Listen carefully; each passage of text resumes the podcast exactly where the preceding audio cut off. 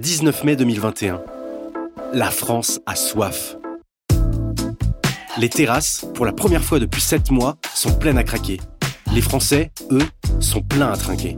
Chez Contreplaqué, on s'est interrogé sur la façon dont ils ont vécu cette pandémie. C'est alors avec le spectre d'un avenir encore bien incertain que nous nous sommes rendus sur les terrasses de France pour tendre le micro à ceux qui ont vécu confinés ou couvre-feutés une bonne partie de l'année. Sauter le pas et vivre avec son conjoint, faire des dates interdits, sortir dans un rayon de 1 km, vivre avec les autres, rencontrer ses voisins, faire des soirées depuis le canapé, travailler en slip, travailler quand le reste du monde s'arrête. On en aura testé des choses que l'on pensait improbables et nous avons pris un plaisir non dissimulé à récolter ces instants de vie pendant tout l'été. Que les jours d'après soient meilleurs ou que nous en ayons tiré aucune leçon, cette année de pandémie nous aura pour sûr fait réfléchir, peut-être même trop, et débattre probablement trop. Une chose est sûre, nous avons repris certains plus rapidement que d'autres. Nos marques dans les bars, les restaurants, les cinémas, les boîtes de nuit. Mais le chemin de la reconstruction n'est pas terminé. Des réflexes disparus vont devoir revenir. D'autres nouvelles habitudes vont devoir rester. Alors pour la dernière fois, fermez les yeux, pensez bien fort à votre boisson rafraîchissante favorite et laissez les personnages que nous avons croisés au détour d'une terrasse vous narrer comment la pandémie va, à leur sens, laisser une trace dans leur vie. Ah oui, au fait, je vous ai pas dit, c'est micro-terrasse. La catastrophe, euh, c'est quelque chose auquel je m'attendais euh, déjà euh, depuis plusieurs années.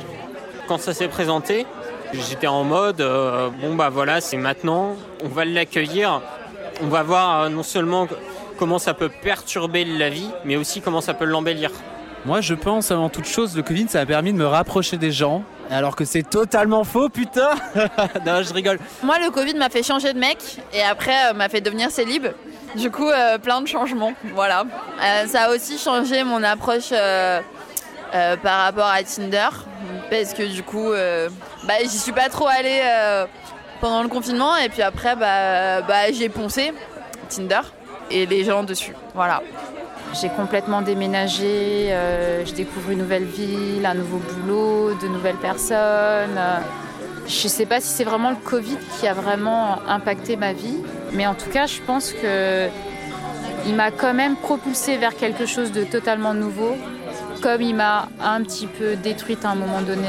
Et on verra où ça nous mène après. C'est qu'avant, on pouvait vachement se débrouiller par soi-même pour tout, genre pour tout trouver, tout avoir, parce que tout était ouvert tout le temps. Et là, euh, tu dois un peu plus demander des services, euh, un peu plus euh, aller vers les gens. Et puis le fait d'avoir été isolé aussi, je pense, sur soi, bah, ça donne envie aussi derrière d'aller plus vers les gens et de, et de plus créer des liens parce qu'on en a tellement manqué pendant tellement longtemps.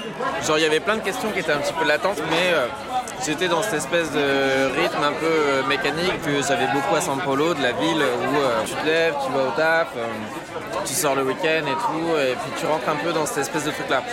Le fait que le Covid euh, soit arrivé a un peu chamboulé euh, cette manière de vivre là ça m'a amené à prendre une conscience un peu nouvelle des choses, dans mon rapport euh, à ma famille par exemple, à sentir que les choses étaient peut-être plus fragiles, à avoir une impression de vanité aussi autour de trucs que je faisais, parce que voilà, j'étais vraiment dans cette espèce de routine quoi. Et donc de replacer un peu des choses importantes comme ça, euh, vraiment au centre de ma conscience, et de me dire ah ouais en fait, euh, bah, j'ai envie d'être plus proche de mes amis, j'ai envie d'être plus proche de ma famille, ça a redonné de la valeur à ces trucs-là. Je me suis rendu compte que j'aime bien être tout seul.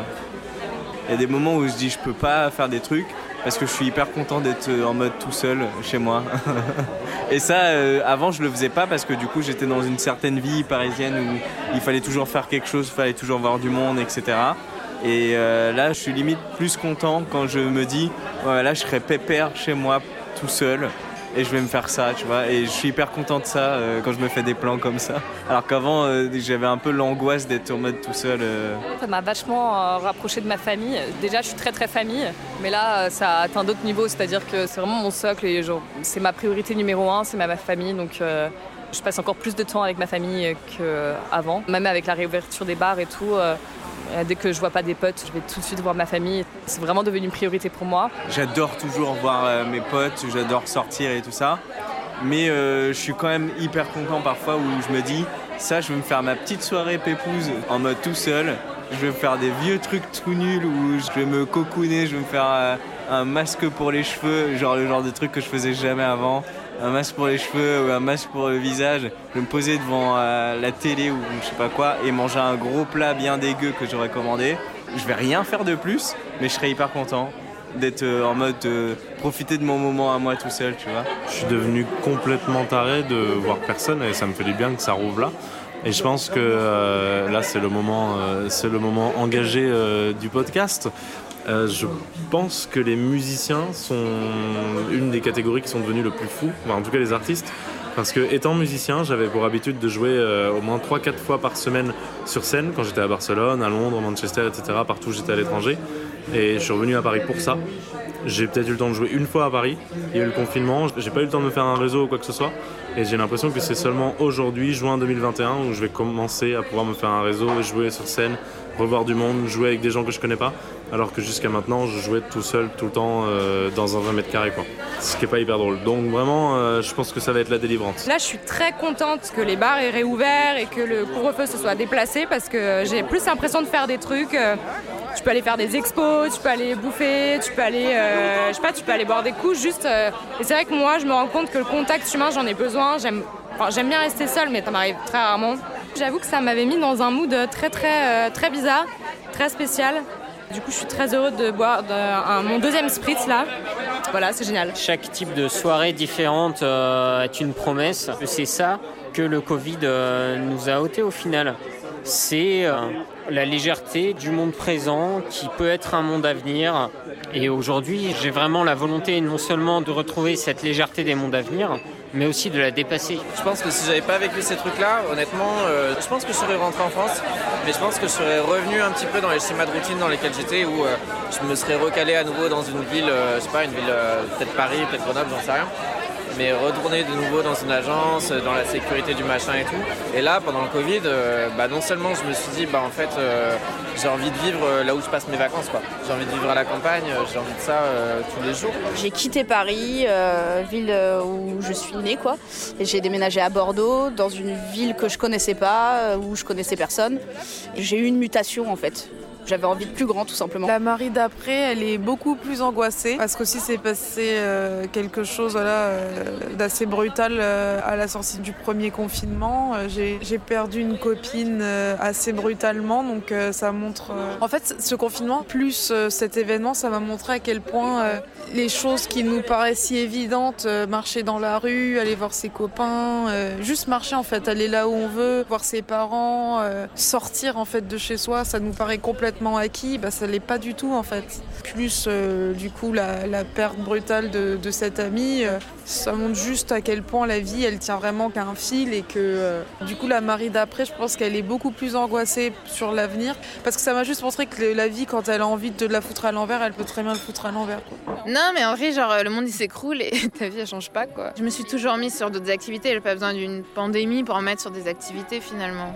En vrai, moi j'ai plus envie de dire rien n'a changé parce qu'en fait, euh, on est en train un peu de voir le bout de la pandémie et genre le monde il est encore comme il est. Et franchement, euh, un an de pandémie, t'espères qu'il se passe des trucs de ouf et que genre euh, il y ait une révolution et que tout le monde prenne conscience de l'impact écologique et je sais pas qu'on devienne une sorte de communauté humaine incroyable. Et en fait c'est juste genre ah ouais les politiques ils continuent à s'en mettre dans les poches et et, et les milliardaires du monde ils continuent genre à, à mettre leur argent dans les paradis fiscaux. Et en fait la pauvreté a fait que grossir était là genre bah rien n'a changé quoi. L'après-confinement, ça nous a tous niqué, j'ai l'impression.